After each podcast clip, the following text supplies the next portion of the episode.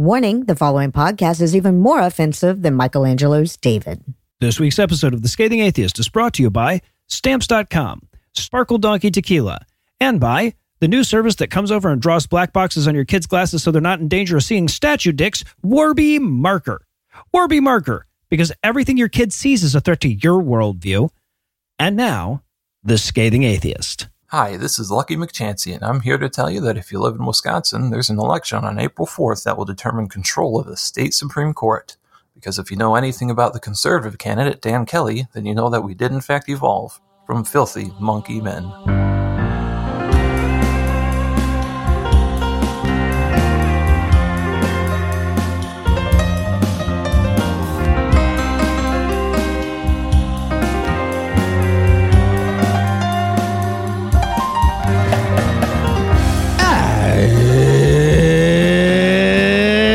Thursday.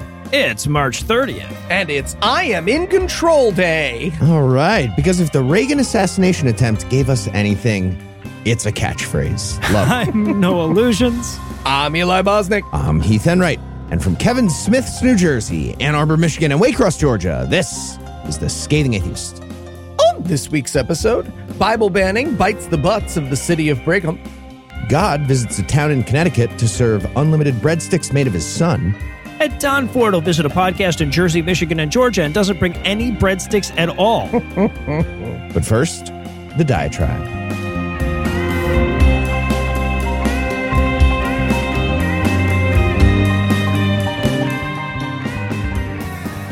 Sorry in advance. Um, got another sad diatribe to give you this week. Because last Monday, Lucinda and I had to say goodbye to one of our fur babies. And I know that I don't have to share every sad thing that happens in my life with you, and I don't, but I feel like this is one of the things I do need to share because, well, first of all, because he was kind of a character on the show, but also because this kind of grief speaks to the very heart of what we do here. So Loki first came into our life of his own accord. Uh, we'd been traveling for years, pretty much constantly with work, uh, and we just we couldn't keep pets at the time. But after years of living out of R Vs and motel rooms, we'd settled into an apartment for a bit. And Lucinda took a job waiting tables at a nearby restaurant.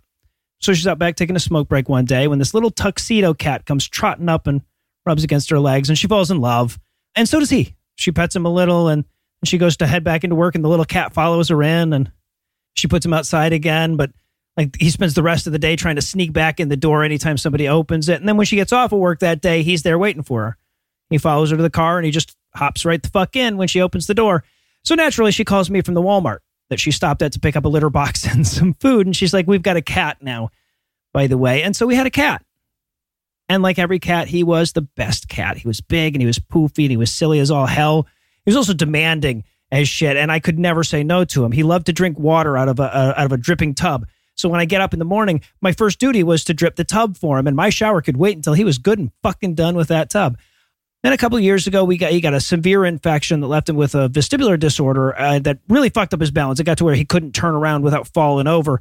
Now, that got better, but for several weeks, we had to do everything for him. We had to carry him back and forth to the food dish and the litter box and to bed every night. And of course, he doesn't know what the fuck's going on. He doesn't know that he's sick. So naturally, he just thought he got promoted, right? He thought he'd ascended to a level where we just carry his ass around on a Palanquin for the rest of his life. And what's more, he seemed to think it was about fucking time.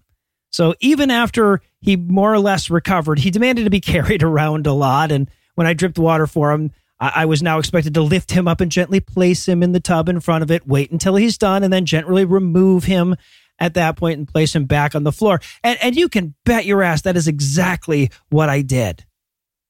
And Lucinda would say to me sometimes, she'd say, you know, you don't have to give him water every time he cries at you. And I would nod and I would say, yeah, but he's not always going to be around to give water to. See, that's the thing, because at times like this, it's tempting to be envious of your religious friends. It's tempting to wish that you could believe what they believe, to fool yourself into thinking that someday you'll get to cuddle with your lost pets again on the other side of the rainbow bridge, to spare yourself some shred of the overwhelming loss that you feel. But that's not how it works. You, you can't avoid bereavement with this one simple trick. Everything comes with a price, and the price of delusion, at least in this scenario, is regret. Look, part of having pets is losing pets. I get that. You go into every relationship with a with an animal with the every intention of outliving them, right? And you hope you do. A, a person can at least comprehend losing their pet in a way that a pet could never comprehend losing their person.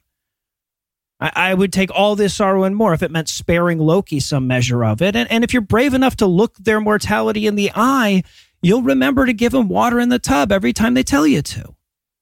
You'll make time for them. You'll give of yourself more freely and more openly because the temporary nature of your relationship will be right at the forefront of your mind instead of buried deep behind a bunch of religious bullshit and motivated reasoning. I mean, as I've said a number of times before on this show, I don't think that most people who espouse theism really believe in an afterlife. Why would they be sad at funerals if they really thought that person was in heaven and they were going to get to hang out with them for eternity in just a few decades? But even if you could believe that, why would you want to? I mean, if I, I could actually live in a world where there's an eternal paradise and Loki gets to go to a great big bathtub in the sky, I would obviously choose that. But that's not the choice. The choice is to live in this finite world and admit it, or live in this finite world and deny it. That's the decision tree. And ignorance has a cost. And it's not just a cost that you pay. The object of your love pays it as well. To cheat someone of their due grief is to withhold some measure of your love from them. As an atheist, you can look your loved one in the eye and you can say, yes, I know this is going to hurt me. I know that I'll be crushed with loss when you go. I know that my life will never be as full and as rich again once I say goodbye to you. And you're worth it. You're worth all that heartache. You're worth a lifetime of heartache. Hell, that's what it means to love something. The price for love is grief. And it's a bargain. They're talking about your Jesus. We interrupt this broadcast and bring you a special news bulletin.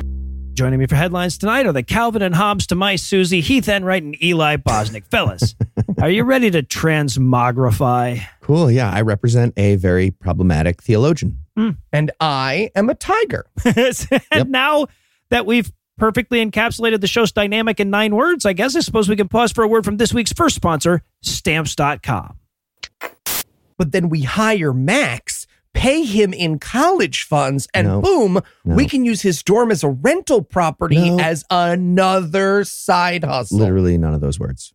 Hey guys, what you talking about? So Eli's been watching too much TikTok again, and he's obsessed with side hustles now. Noah, did you know we could make thousands of dollars a day just by buying land that the government owns? No, because we can't. sixty second long videos don't lie, guys. They, but they do. Like the majority of them do. Yeah. Look, Eli, if you're looking for a way to actually save yourself money, why don't you just try stamps dot com?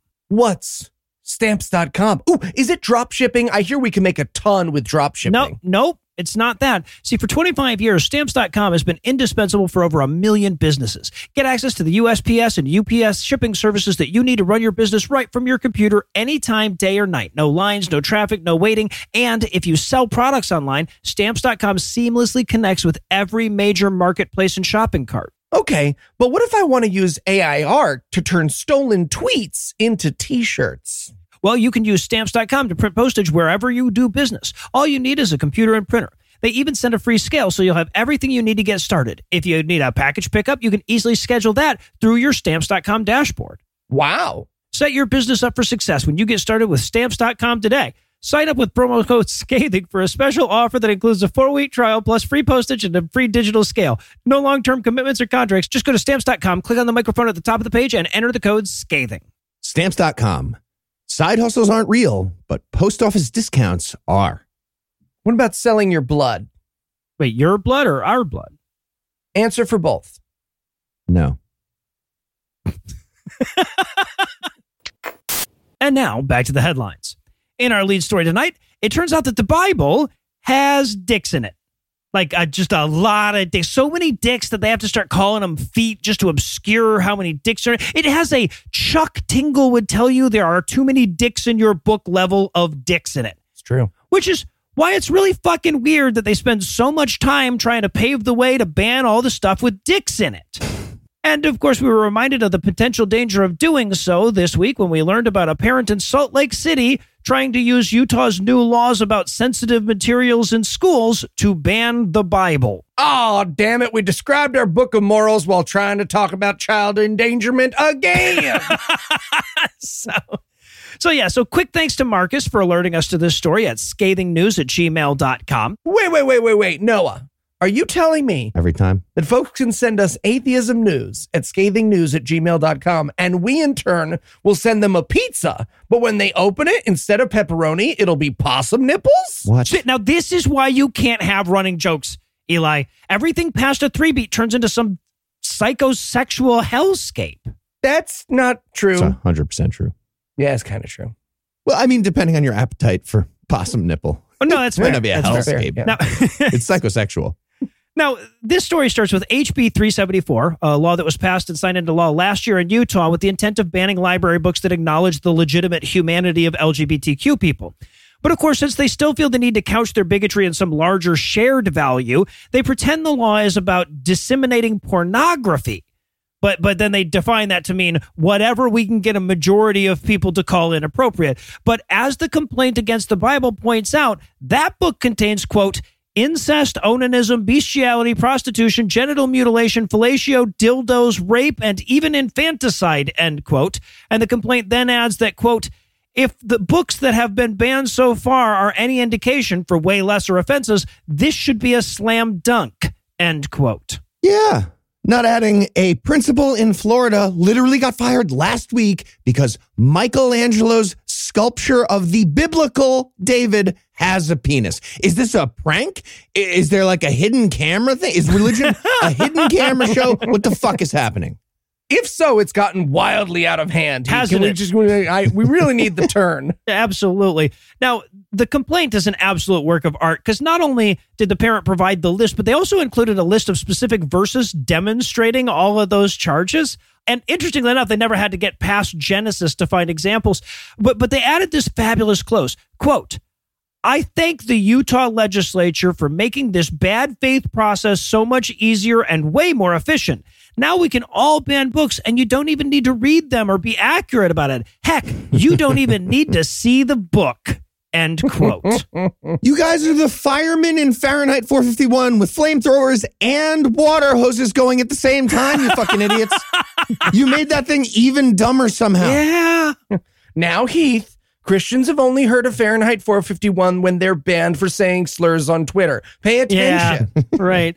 Now, of course, we have to emphasize here that this won't work, right? Like, I, at least in the sense that the Bible is not going to get banned in any Utah school. The, the law has been intentionally crafted with a bunch of panels and shit. They get to make up the law on a case-by-case basis, so there's no danger of consistency, right? It's a majority rule. But the intent of the complaint is obviously to highlight the hypocrisy of the law rather than to subvert it. And given that I read about this shit in the Salt Lake Tribune, I'd venture to say it at least succeeded on that front.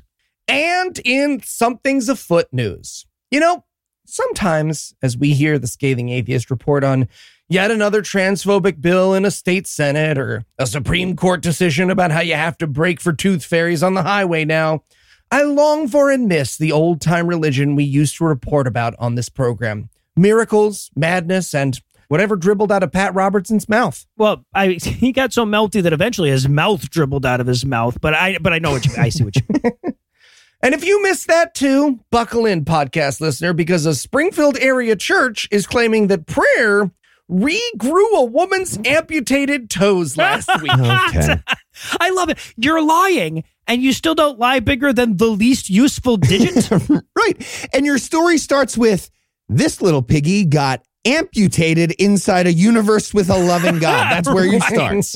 Yeah. So first off, big thanks to Jessica for sending us this story. Nipple pizza on the way, scathing news at gmail dot com. Yes, during a live stream of James River Church's March fifteenth service, Pastor John Lindell, no relation, explained that a I gotta creative, assume there's a relation. I was somewhere in their hearts, they're related. Explained that a, quote, creative miracle took place the day before at the Joplin James River Church campus, and that he had grown the toes of Christina Dines, a congregant whose toes were shot off by her husband in Jesus. twenty fifteen. Oh, right. Yeah, no, sorry. This little piggy got shot in the face by an abusive husband inside a universe with a loving God. Right. That's the beginning of the yeah. story. Yeah. Quote, this is from the pastor. As the ladies prayed for Chrissy over the next thirty minutes, all three toes grew, And by that point, were longer than her pinky toe. Within an hour, nails began to grow on all the toes, end quote. And it was about then that we thought, oh, shit, y'all, we should have remembered that everyone on Earth has a camera on them at all times right now at some point in the last hour. Damn. And while she has since taken it down, Dines, the toe grower in question, put a video on Facebook making the same claim. Quote, tonight I can stand on my tippy toes. Listen, yeah. Do you understand? I got it. I can stand on tippy toes. No, I couldn't do that because I didn't have toes to tippy on, end quote. Uh, if she had just laid like a, a several dismembered toes on the carpet and stood on them, I would add her to my will, right? Just ballet dancing on point through an amputee ward. Tippy toes, wee! God loves me, this is the best! Ah, uh, you guys, though. Yeah. Oh. So obviously, people have been very interested to see evidence of this toe regrowth, and several posts about the story have gone viral across social media. One comedy genius even bought the website show me the toes dot com, a domain name that I am shocked and ashamed that I didn't own already, which has collected the claims about the incident as well as asking for proof from anyone involved. But here's the thing. Lindell isn't just limiting himself to toes. No, no, no. He made one more claim at the end of the live stream that I, personally, will be keeping my eye on. Quote, I'm going to say one other thing, and I don't say this lightly, but I just think you need to know what's going to happen. There are going to be, some of you are going to raise people from the dead. Okay. I'm not saying everybody will be raised from the dead. I'm just saying there are some people in this room. You're going to raise people from the dead. What? It's going to happen. End quote. Cool. Cool, cool, cool. Great stuff. Uh, in the meantime, maybe the magic toe-growing people can visit some fucking hospitals and do that again. That'd be great. There you go. Mm-hmm. Looking forward to hearing about all of that yeah. healing that they're going to do. Yeah, and that'd be a great place to raise people from the dead, too, while you're there. Sure, yeah. No, I mean, it's like, why not? Oh, no, I was just waiting to see if that happened. Nope. Cool. Okay. And in Drag Race Wars news, the great swordsman and philosopher Miyamoto Musashi once said, to become the enemy, see yourself as the enemy of the enemy. And when I read that, I was reminded of two things. One, don't be the guy who models his life based on quips from an old-timey sword-fighting guy. Mm-hmm. But also, mm-hmm. two, you can learn a lot by looking at the fears of the other team. And just to review, the deepest fears of the Christian right in twenty twenty-three are learning math without a slide rule, truthful history curriculum, uterine autonomy, of course, and RuPaul's Drag Race and its delightful success. And that last one is so fucking terrifying that Republican lawmakers are spending most of their time making McCarthyist laws against a delightful performance art. And now we're seeing the bigot fear spill over into other areas outside the government.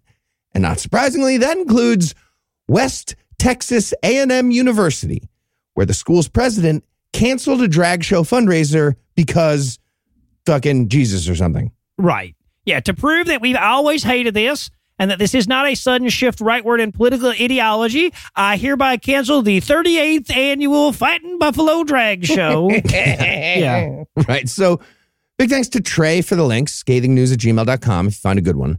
So the university president is Walter Wendler. Uh, and he looks like a leather elf who killed Kennedy, so that's fun. Yeah. I mean, to be fair, he's named after a claymation figure who learns the meaning of friendship by the end of the movie, so what yeah. do we expect, you know? Right, fair. Right, so here's the official statement from Wendler. Quote, I believe every human being is created in the image of God and, therefore, a person of dignity. Being created in God's image is the basis of natural law. James Madison and Thomas Jefferson, prisoners of the culture of their time, as are we, declared the creator's origin as the foundational fiber in the fabric of our nation as they breathed life into it. What? I, I have no idea. I, good question. No idea. Continuing. Does a drag show preserve a single thread of human dignity? I think not. As a performance, exaggerating aspects of womanhood, sexuality, femininity, gender, drag shows stereotype women in cartoon-like extremes for the amusement of others and discriminate against womanhood, end quote. Oh, all right. So, bullshit. But first, like, what? I have to go back to that Jefferson and Madison. What the hell was that? So is, is he trying to get out ahead of the "but the founding fathers wore wigs and powder" rebuttal? I don't understand that at all. Yeah. So, yeah, he's anti-drag because of his feminism. Right. Mm-hmm. As the Christian president of a university in West Texas, that feminism, that's why he's anti-drag. But how does that relate to blackface, you might be wondering? Great question. He continued. He'll explain. A person or group should not attempt to elevate itself by mocking another person or group. As a university president, I would not support blackface performances on our campus. I don't believe you. Even if told the performance is a form of free speech or intended as humor, it is wrong. A harmless drag show? Not possible. Wow. Well, I guess we're in danger of West Texas A and M outpacing us in terms of feminism, so we're going to try to even the score a bit by handing things over to my lovely wife, Lucinda. A man wrote the Bible. A whore is what she was. If it's a legitimate rape, it makes her a slut, right? Hey, cooking can be fun. Hey, I'm proud of a man. This week in misogyny. Well, I suppose I should thank Heath for the lead-in, because I kind of wanted to start off today talking about the bullshit ways Christians are co-opting feminism in their crusade against trans rights. It's fast becoming their go-to excuse when they're banning drag shows, but it's also long been their rallying cry against trans rights in general. They're protecting women in public restrooms, or they're protecting the integrity of women's sports, or both more generally and more grandiosely, they're protecting the very concept of womanhood. Hell, the Christian Post just sponsored a whole conference on that subject last weekend. They invited a bunch of panelists to address a crowd of one hundred fifty people in Dallas about all the dangers that trans people pose to women and to women's rights. And this is obviously full of the most ridiculous, hypocritical scaremongering imaginable. Hell, one speaker talked about the dangers to women in prison who, quote, are required to share prison cells with men due to gender self-I D laws, end quote. As though anyone attending a Christian Post conference in Dallas ever gave a shit about a prisoner before.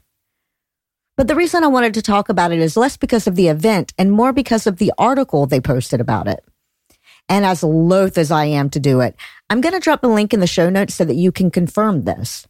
Because a lot has rightly been made of the parallels between the rise of organized transphobia in modern America and the rise of Nazism in nineteen thirties Germany.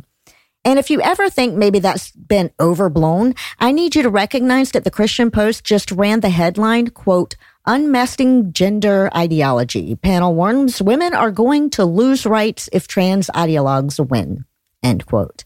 And the opening goddamn line of that goddamn article was, quote, What is a human being and what does it mean to be a human being, end quote. And even though I didn't really need an example to prove that the concerned conservative Christians are suddenly showing for feminist issues as a load of shit, Republicans in Idaho provided me with one last week when they blocked a bill that would have guaranteed access to menstrual hygiene products to any student in public schools that needed them. And their reasoning was that doing so would be woke. So yeah, Idaho was poised to become just the sixteenth state to pass a law saying that schools had to provide tampons, sanitary napkins, and other menstrual products to anyone who needs them. The cost of doing so was estimated at a meager four hundred thirty-five thousand to seven hundred thirty-five thousand bucks a year. And this shit matters for people in poverty. According to a recent survey from a women's rights group on this, twenty-three percent of U S students have limited access to menstrual products. This obviously leads to a ton of embarrassment, but it also leads to missed school days for poorer students, adding yet another barrier between them and success.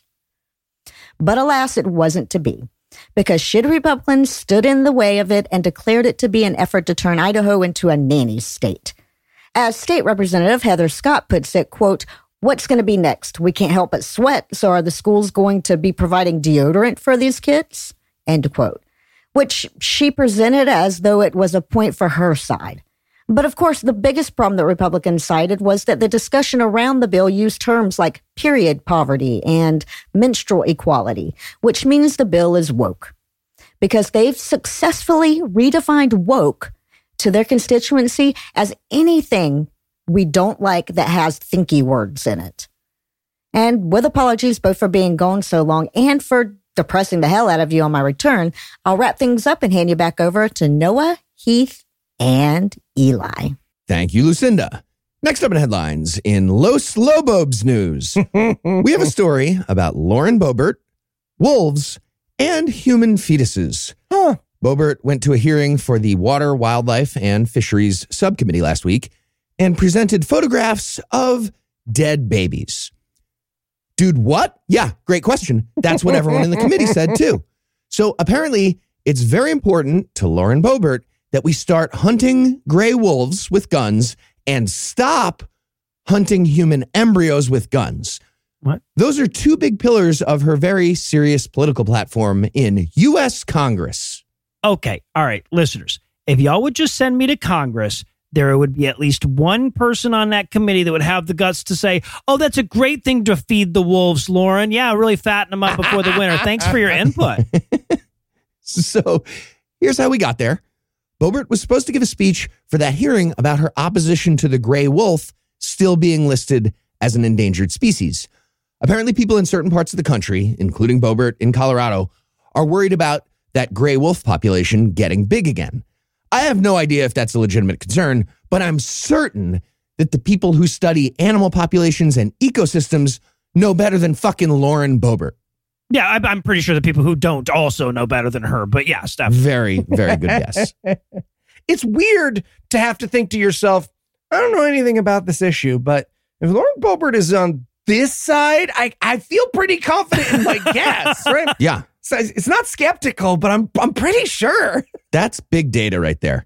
So, yeah, regardless, though, she was supposed to be arguing for the murder of an endangered species, and it somehow went downhill from there. Yeah, yeah, it got worse. She started on that, got dumber and worse. She walked up to the podium and said, quote, "Since we're talking about the Endangered Species Act, I'm just wondering if my colleagues on the other side would put babies on the endangered species list." What? And then she held up her collection of fetus pics, pinning that. Oh, man, she got us, guys. She got us. Everybody get out your bags of Jew gold. She got us good. Yeah, so why would we? Humans are... What? Yeah. And believe it or not, it gets even dumber. No. She held up the fetus pics, asking for them to be considered a species that's endangered. Huh? And then she added, quote, "These babies were born in Washington, D C full term. I don't know, maybe that's a way we can save some children here in the United States." End quote. Yeah. She held up pictures of fetuses and was like, these are full term babies. Lauren, yes, that's not even your argument. It's not even your argument. So I much confusion. Also, while we're on the subject of Lobobes, a few days later after that hearing, she spoke on the House floor about a piece of Republican legislation called the Parents' Bill of Rights. Fuck your face. Which deals with the curricula for the public school systems. Those places, the public schools, those are where one might learn that a fetus that gets born after a full term is often referred to as um, a living child. That's just a baby, yeah. Nonetheless, she argued for some transphobic amendments to the already horrible and ridiculous bill and also proposed a big idea solution to the whole thing. She said, we should abolish the Department of Education. So, yeah, if you're keeping score at home, Lauren Boebert's list of enemies would be endangered animals, mm-hmm. trans kids, mm-hmm. time-traveling assassins who abort fetuses that get born, and the concept of education in a society being organized and educational. Yeah. I think those are bullet points from her platform on her website, Heath. I'm not sure, but... And in Except All Wafers news tonight, Christians are always worse than we're giving them credit for. Always. If there was an overall plot to the ten years of headline segments that we've done, that's the plot, right? So, so despite the fact that we've already had three diatribes and a couple of news stories devoted to how shitty the He Gets Us ad campaign is, it turns out that it's actually worse. Because it's not just a desperate attempt by conservative Christians to trick people into forgetting that they're a legally protected hate group. It is that, provably, but it's also, and, and one might even say primarily, a means of harvesting personal data of the people most likely to vote Republican and using it to drum up support for bigoted social policies. Okay, so the Jesus TikTok connects to the Wi-Fi with a cord, and then they have yes or no. Your yes or no. S S N. Yes or no. So, yeah, so so this new revelation comes from a report in Baptist News. I, I know that doesn't seem like a source I'd be quoting from, but they're the ones that really kind of broke the story wide open about how much of the funding for He Gets Us was coming from the extreme right-wing sources to begin with. And in this latest story, they present a fuck ton of evidence to suggest that the whole point of the thing was as a means of data harvesting. And rather than being motivated by some genuine desire to rehabilitate the image of Jesus and use his message to heal the cultural divide, it was an effort to target the leftmost wing of Christianity and hand their shit over to right-wing marketing groups that could persuade them to lean the other way. Okay, but you're not going to get progressive-minded people to vote in a way that helps the Christian right take over the American legal system. That's insane. That'll never, people are, people are way too smart for that. They know what a general election is and how that very basic concept works. That's not going to happen. I'm not worried. Okay, I'm just excited that they fucked up in a way that Christians are going to care about, right? It's like, you hear that, Grandma? The nice Jesus billboard is coming for your Candy Crush numbers. Get him. Get him, Grammy. Yeah, right, right. Get him. Now, honestly, the story is way too long to, to really go into here, but if you want to know more, I'll have the expose linked in the show notes. Suffice to say, a group called the Christian National Project, which the Washington Post has described as the most secretive political organization in the nation's capital, and whose members include Mike Pence, Ginny Thomas, Steve Bannon, Charlie Kirk, and Tony Perkins, is leading a multi-hate group effort to partner with churches and share a single database of analytics on American Christians, which they will then use to steer political advertising in the way that Mike Pence, Ginny Thomas, et al. Want it steered.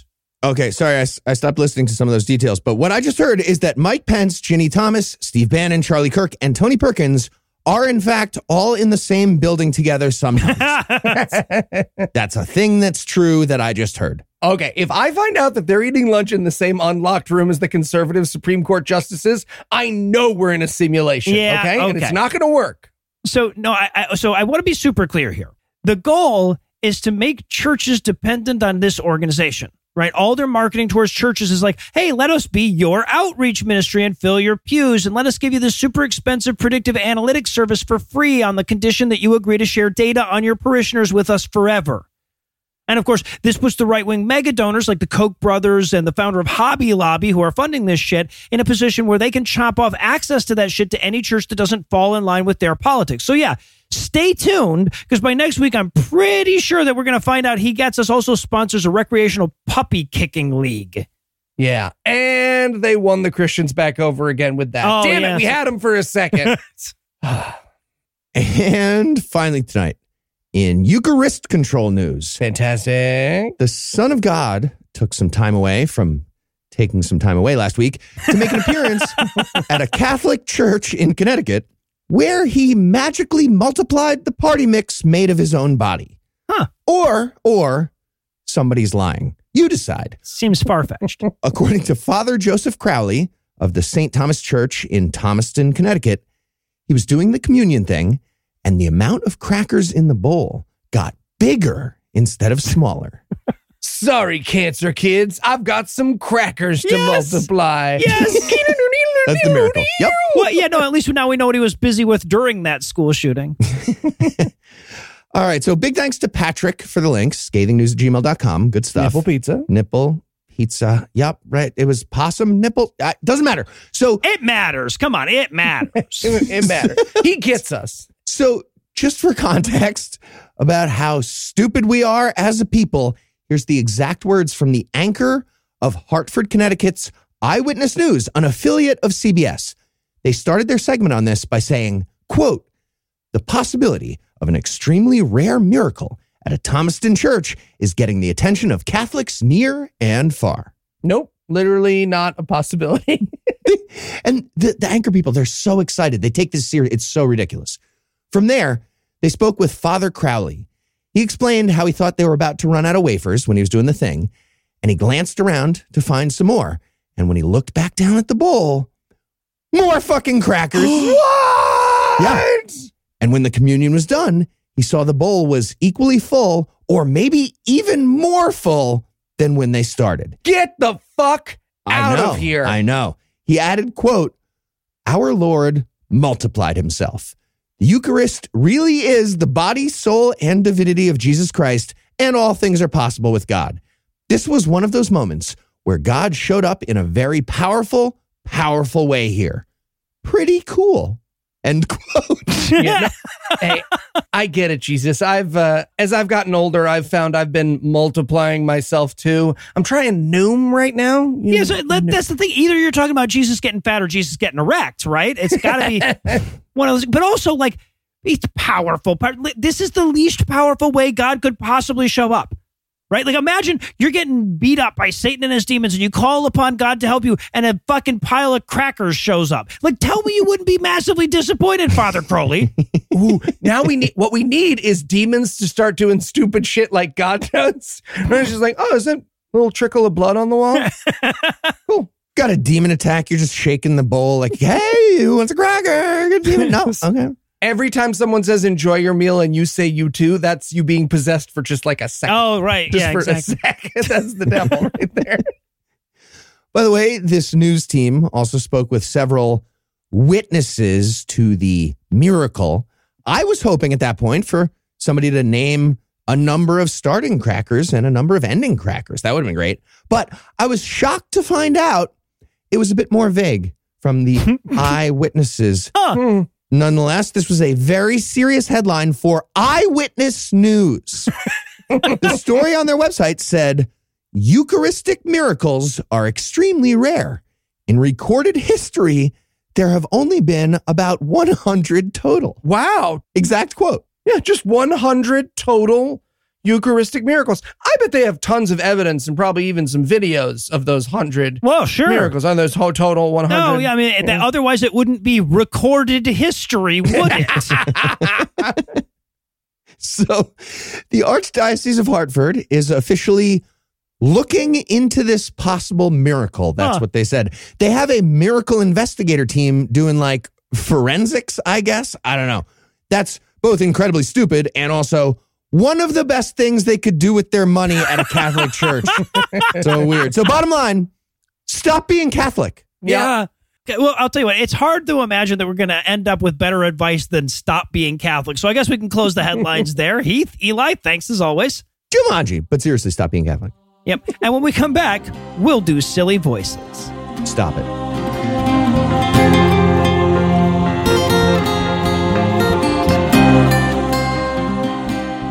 Hey, folks, sorry to chime in with a rather serious piece of news, but as those of you who listen to our sister show, God Awful Movies, know, we recently had a live show sponsored by Sparkle Donkey Tequila.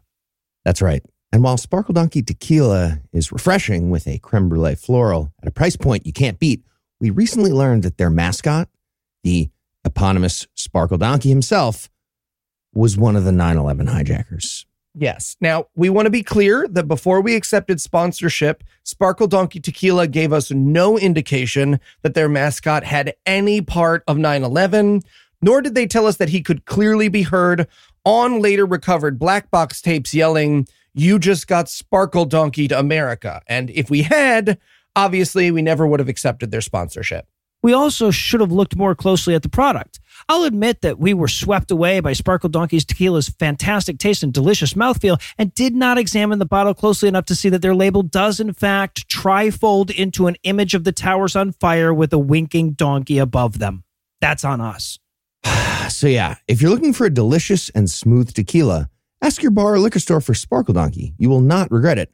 What you will regret is tattooing Sparkle Donkey on your ass like Eli did. In retrospect, it's weird that he's holding a bomb in the picture. Mm-hmm. I thought it was like a tequila bottle, we maybe. We know you did, man. We know.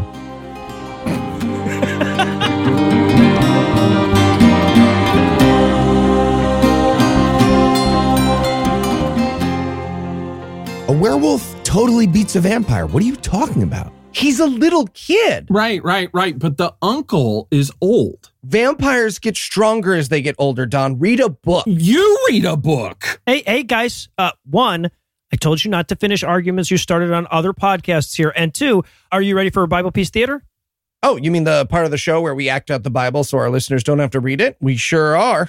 Great. Yeah. So um, where were we? We were just getting into the book of Jeremiah. Technically, the longest book of the Bible. Nice. I bet it's like packed with stories, right? No, not exactly, no. Does it does it have a story? Kinda. Uh, so Jeremiah is one of the only self-placing books in the Bible, right? Basically, it's a collection of speeches and prophecies of the prophet Jeremiah that, that are kind of interspersed with his bio. Right. Plus, it takes place during Second Kings, so you're already out of order. Right, yeah. So I guess it's probably best that we just go out of order with this one. Ooh, look at us taking artistic liberties. Okay, says the guy who wants to do a sassy gay voice for Jesus. Sassy gay Jesus is going to be comedy gold, Heath. Is it? Is it? It's no, it's not. So Jeremiah was born and grew up in the village of Anathoth, a few miles northeast of Jerusalem. And as a little kid, he gets his first instruction from God. Jeremiah. Hey, hey, Jeremiah. Uh, yes? Um, who's there? Hey, how you doing? It's me, God. Oh, wow. Hi. Yeah, yeah, hi. So, you know how everyone's bad now? Uh-huh. Like, they're all sacrificing to other gods and... Okay, well, it's mostly that. They're, they're sacrificing to other gods. I mean, you could be talking about one of the literally dozens of times that you get mad at the Jews in this book. Anyway, I've got some good news.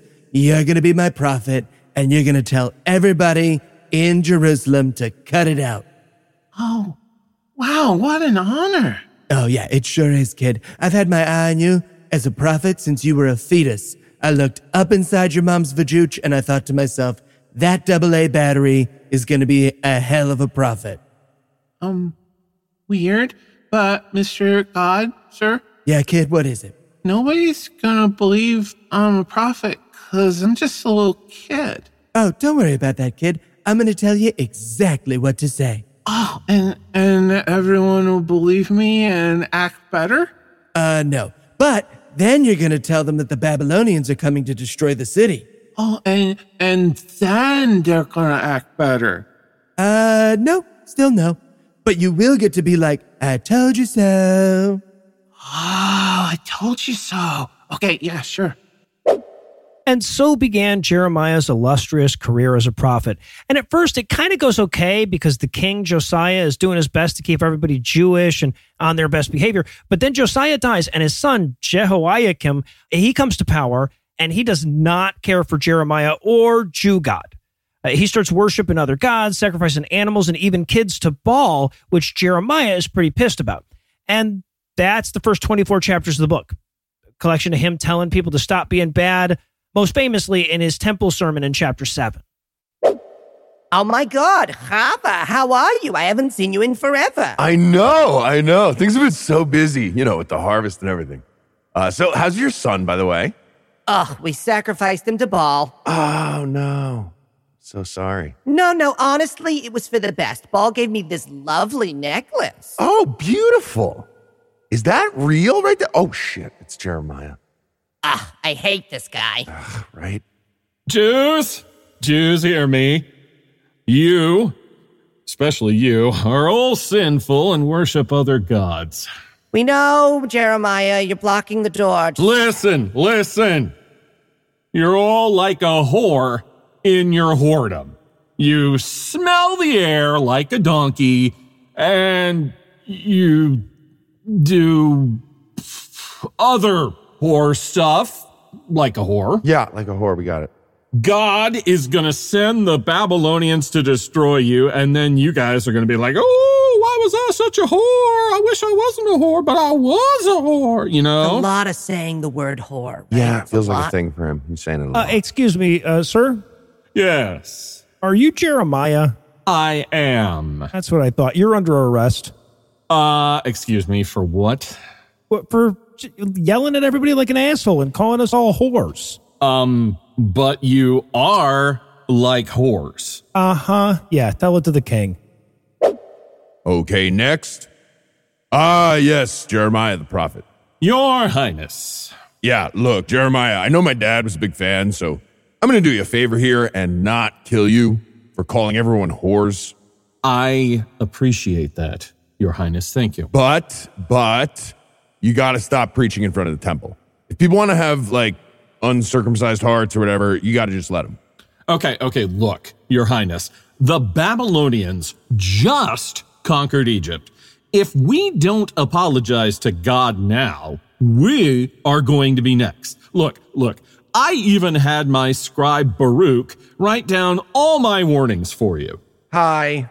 Oh, hello. Wow. Yeah, no, this is great. Thanks for this. This is fantastic. Oh, dang it. Would you look at that? I tore it. I just tore it. Oh. And again. Oh, my God. You hate to see it. Now get out of here before I throw you into the fire, too. Get out of here. Okay, okay. We're going. We're going. Man, it took me like eight months to scribe all that. I know, Baruch, but now it's not the time. We'll make another one. You mean I'll make another one? I mean, seriously, you're going to be like what? This? What? No, I'm just I'm saying I'm the scribe here. I'm oh, uh-huh. Gonna... Oh, well, what's that, God? Uh, you want Baruch to stop complaining so much. I'm not writing that down. If you want me to write that. Jeremiah not... forty-five, write it down. A whole chapter about how you should shut the hell up. Fine. Raz, Raz a king ripping up my good scroll. Hey, hey, J-Dog. What's going on, buddy? You seem upset. Oh, I am upset. I told everyone that you're going to kill them super hard. Uh-huh, I see. Did you call them whores? Oh, so many times, but none of it mattered. Oh, that's too bad. Hey, hey, kid, I know just what's going to help you feel better. Uh-huh. Take your loin girdle. You, you got a loin girdle? Oh, well, yeah. All right, go bury it in a hole in the river, come back in three days, and then I, God, am going to show you something cool. Uh, you got it. Ah, uh, God? There he is, Jeremiah. How's it going, big guy? Ah, uh, it's been three days and I got my girdle like you asked. And? Um, it's, it's ruined. Exactly. And just like that girdle, I'm gonna ruin the prize of Israel. Oh, is that it? Yeah, yeah, that's it. Pretty good metaphor, huh? Uh, I'm... I liked this girdle. Well, I used to like Israel. Lulu, doing pottery stuff. Pottery stuff's my favorite stuff. Oh, excuse me. Hi, uh, are you the potter? Yeah, yeah. Didn't you hear me doing the Lulu intro, obviously? No, no, I don't really listen to other people. Sorry, God sent me here, so I'm kind of waiting up for a follow-up from him. Oh, yeah, no problem, no problem. Uh, let me know if I can help you with anything. Lulu, pottery stuff. Doing more pottery stuff. Jeremiah. Oh, God. Jeremiah. God, finally. Why did you bring me here? Watch the potter. Watch it. Watch him. Ah, dang. Messed up in pot. A- and? Keep watching. Keep watching. Well, dadgummit, I messed it up again. You see? Huh? Um, what, what am I seeing? You are like that pot. Um, you messed up when you made me? No, I'm perfect. But you are messed up, and I can mess you up more, like like the pot's messed up. Um, okay. Good. All right. Good, good. All right. See anything you like? No, no, I'm good. Turns out this was just a overly complicated metaphor for failure. Yeah, yeah. God uses me as a metaphor for failure a lot. Sorry about that. Maybe learn to make a good pot, Richard. I'm doing my best, okay? What am I going to do? Like, take classes at the Y? I don't understand. I mean, that's a good point. No, it's not. He's a metaphor for failure. Okay. And so I said to him, look, nobody's making you wipe with that hand. Wipe with the other one like a normal person. Good for you. Uh, excuse me, excuse me, everybody. Could I have your attention, please? No, not this guy again.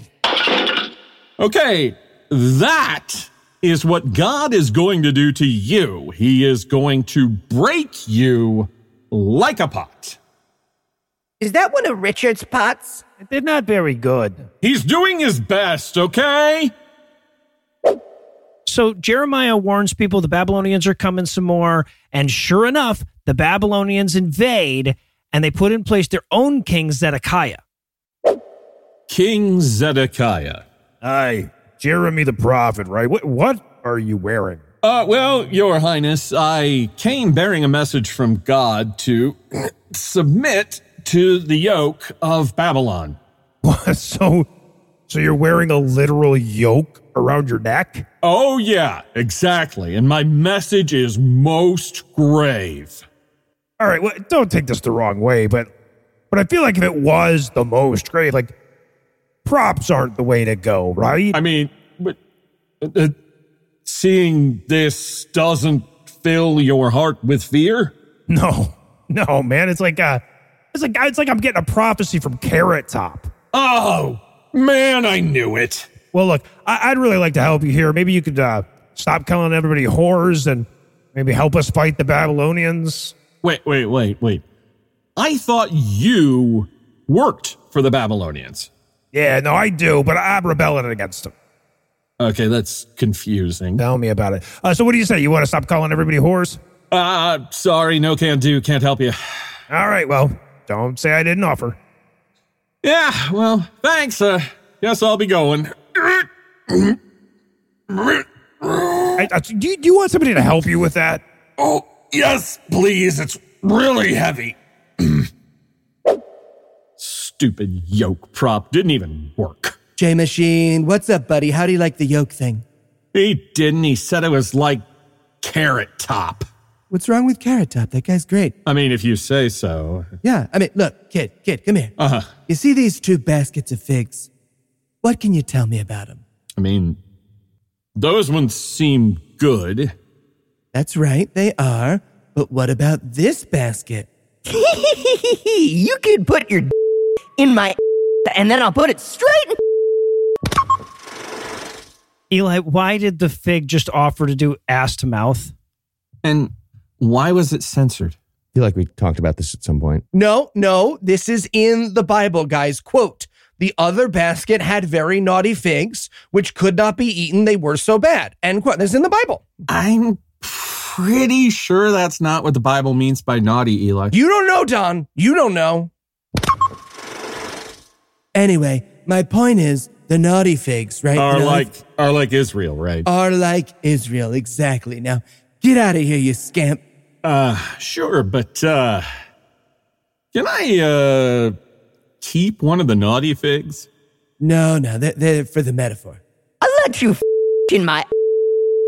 Oh, come on, just one. Just... I said that for a metaphor. So with his advice ignored, Jeremiah decides to leave the city and go to the land of Benjamin, but he's arrested on the way and sentenced to die in an abandoned cistern. Psst, psst. Jeremiah, are you down there? Uh, who's that? I'm uh, Abimelech, the eunuch. I told the king that you didn't mean all that stuff you said about God killing everyone and Babylon taking over, so he sent me here with thirty guys to you know, get you out of that cistern. Oh, that's amazing. Thank you. Yeah, just out of curiosity, when we pull you out and the king asks you what God says, are you just going to say he's going to kill us all and destroy Babylon again? Nope. Sorry, did you say nope? Mm-hmm. Okay. So sure enough, Jeremiah gets let out and continues to tell everyone that the city will be destroyed, but so will Babylon. Hey, Jeremiah, you want to see me? Yes, Serahiah, the son of Neriah. Wait, who's, um, who's that right there? Oh, he's like this other prophet guy. Um, hear me. Take this book. It contains all my predictions about what will come to Babylon. When I am gone, throw it in the river. Thus will Babylon sink? Uh, okay, got it. Quick thing, though. How are people going to read the book if I throw it in the river? Ah, uh, um, phew. Just tell people what it says. Okay. Do you think people will just take my word for it, though? Okay, just throw it in the river. I'm trying to do a metaphor thing. And then finally, after fifty-two fucking chapters of saying it, Babylon attacks Jerusalem, and all the stuff Jeremiah said would happen, happens. Well, everyone, it looks like I was right.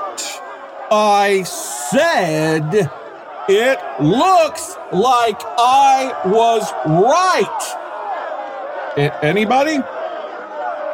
Okay, well, I know you're all pretty bummed or actively dying right now, but the good news is that God has made a brand new covenant about killing you all. No spoilers. Well, it's about Jesus. Anybody? Oh, you're all busy dying. You're all busy dying. Okay, that's fine. And that's Jeremiah. Whew, man, that one was long. It's long. Yeah, and the, and the teaser for Jesus at the end is not worth it. No, super not worth it. No. Okay, so what did we learn? Well, hit it, Anna. Uh, about, uh, about, mm, mm, mm. What, what, what's up? Oh, we, we might not necessarily want to hit it with um Anna this month. What? Why? Um, people talk more about Anna's songs than my piddly contributions. Yeah, no, I mean, that makes sense. But it's just this oh. one um, is a little artistically tense, this particular song. What What do you mean? Okay, so um, she was writing the song about this book of the Bible, and she was like, hey, what if we make it about how Jeremiah is not a bullfrog? Oh, like the song, Three Dog Night. Yeah, like like the song, yeah. Hmm. Doesn't seem like that bit would have a lot of staying power. Staying power, exactly. That is what I told her. But, you know, she, uh, I guess the word is disagreed, so mm. I guess it's probably best if we just... I mean, yeah. Come on, how bad could it be? Ah, I mean, if you guys want to hear it. Yeah, I think we do. We do. Hit it, Anna.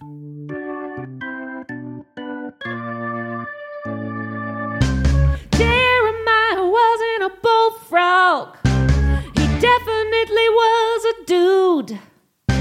Cause frogs can't hop and Jeremiah can't hop. Plus it didn't have the attitude. I see what you mean about the frogs thing. And you know frogs got an attitude.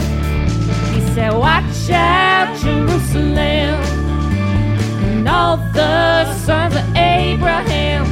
He said, better get ready, cause before I'm done, Babylon's gonna come.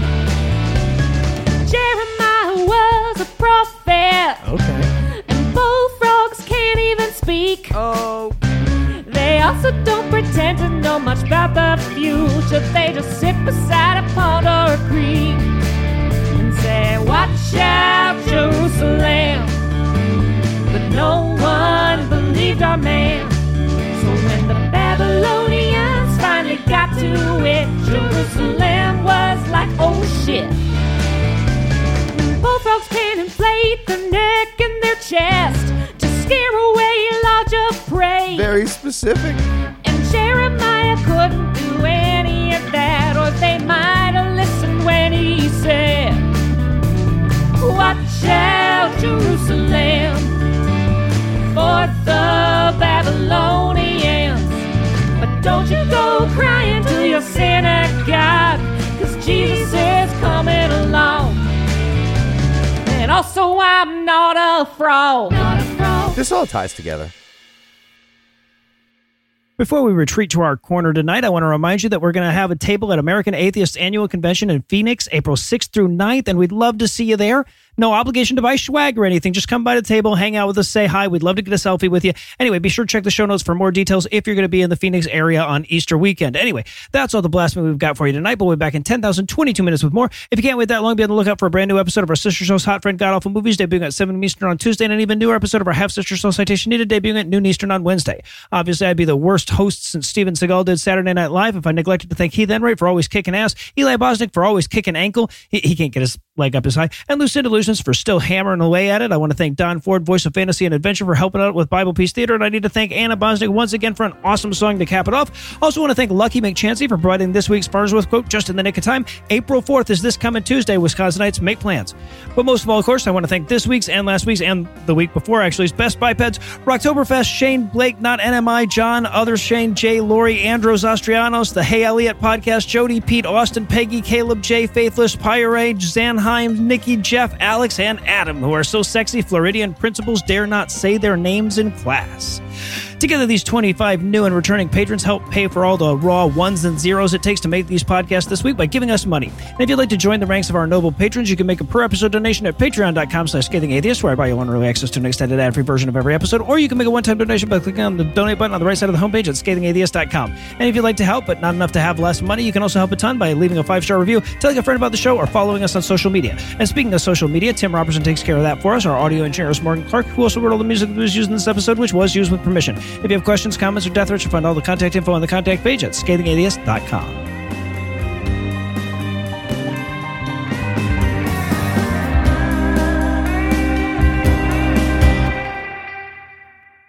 You you okayed this with them? I did not. No, oh, absolutely awesome. did not. Awesome. The preceding podcast was a production of Puzzle and a Thunderstorm, L L C, copyright twenty twenty-three, all rights reserved.